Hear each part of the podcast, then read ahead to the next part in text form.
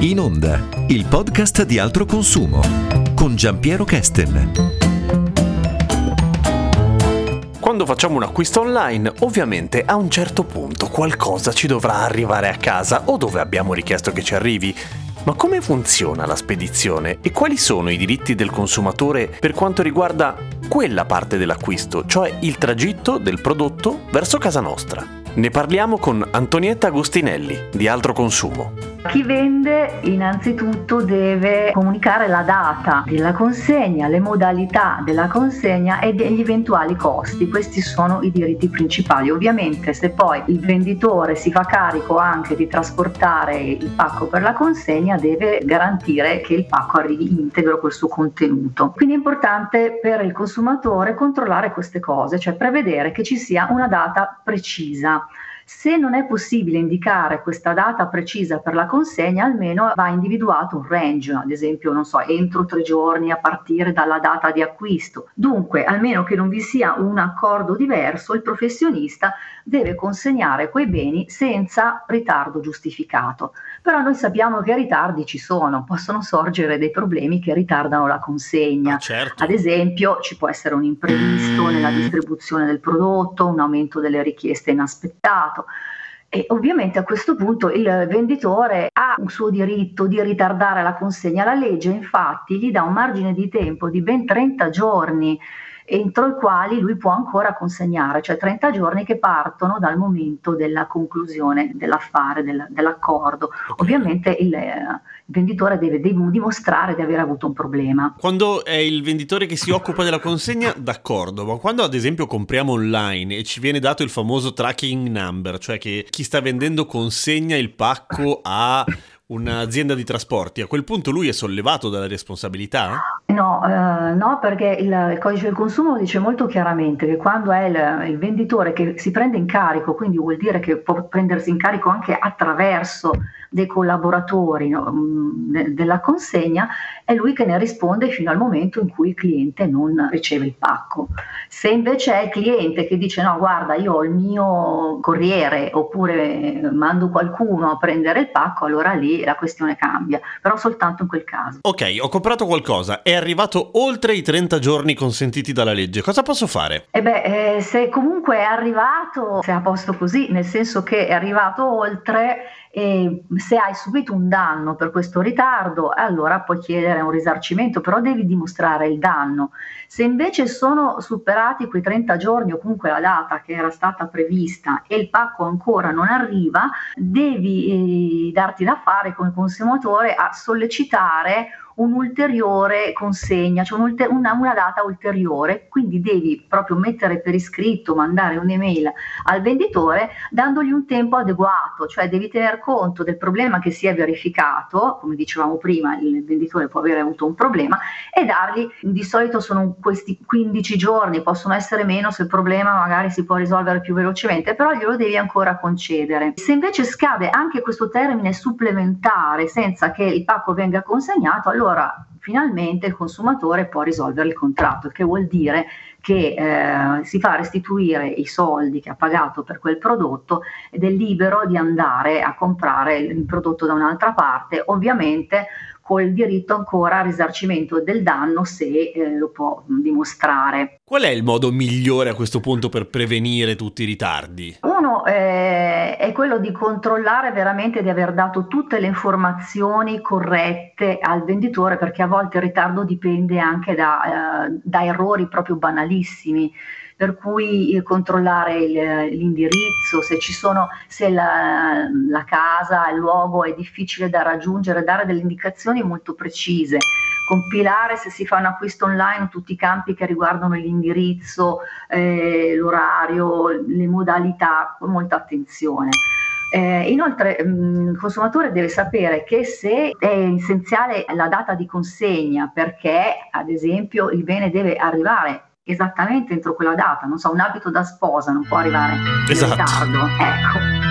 Allora, in quel caso eh, il cliente, eh, quando vede, eh, vede il ritardo, può immediatamente sciogliere il contratto e rivolgersi a un altro fornitore. Cosa può fare quindi quando invece il bene non è di per sé un bene che deve arrivare entro una data essenziale?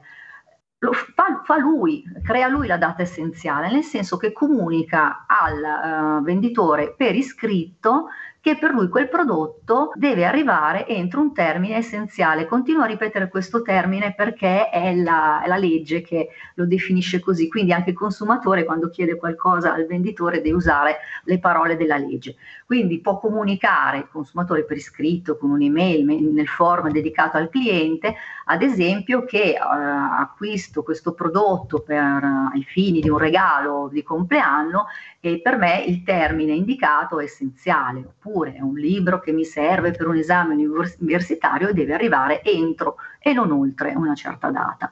In questo caso, non appena si verifica il, il ritardo, il consumatore, come dicevo prima, è eh, legittimato a mandare al venditore una comunicazione nella quale gli comunica che appunto risolve il contratto, che vuol dire che si riprende il suo denaro e può anco, comunque chiedere una, il risarcimento del danno.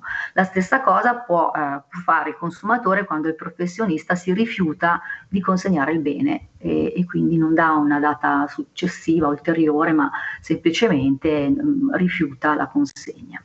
Ho comprato uno strumento musicale e sono sicuro che il venditore è un negozio serio, però quando arriva e apro il pacco è completamente distrutto. Con chi me la posso prendere?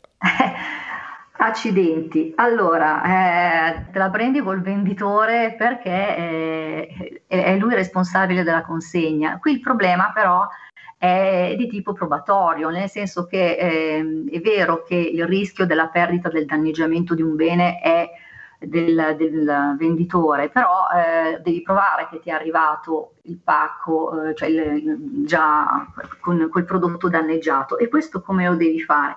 Con dei comportamenti eh, corretti, quindi quando arriva il corriere, se tu hai ordinato una cosa alla quale tieni, una cosa delicata come un prodotto, come uno strumento musicale, ad esempio, eh, prima di firmare la ricevuta che va tutto bene, devi chiedere al corriere gentilmente di eh, stare con te e aprire il pacco insieme a lui e quindi controllare che vada tutto bene. Se il corriere si rifiuta perché dice no, non ti faccio aprire il pacco se non mi firmi prima la ricevuta, eh, tu firmi comunque la ricevuta ma con la dicitura con riserva di verifica del contenuto. A quel punto apri il pacco, puoi fare una foto del, del prodotto che c'è dentro, così eh, avete appunto la, la prova di, del, del, contenuto e, e, e, così ti puoi, ti puoi tutelare, altrimenti è veramente difficile. In ogni caso, mettiamo anche che sia accaduto che il, corriere è scappato e il pacco è stato lasciato in portineria e non, non c'è altro modo di aprire il pacco di fronte al corriere, si può ancora chiamare un testimone davanti al quale aprire il pacco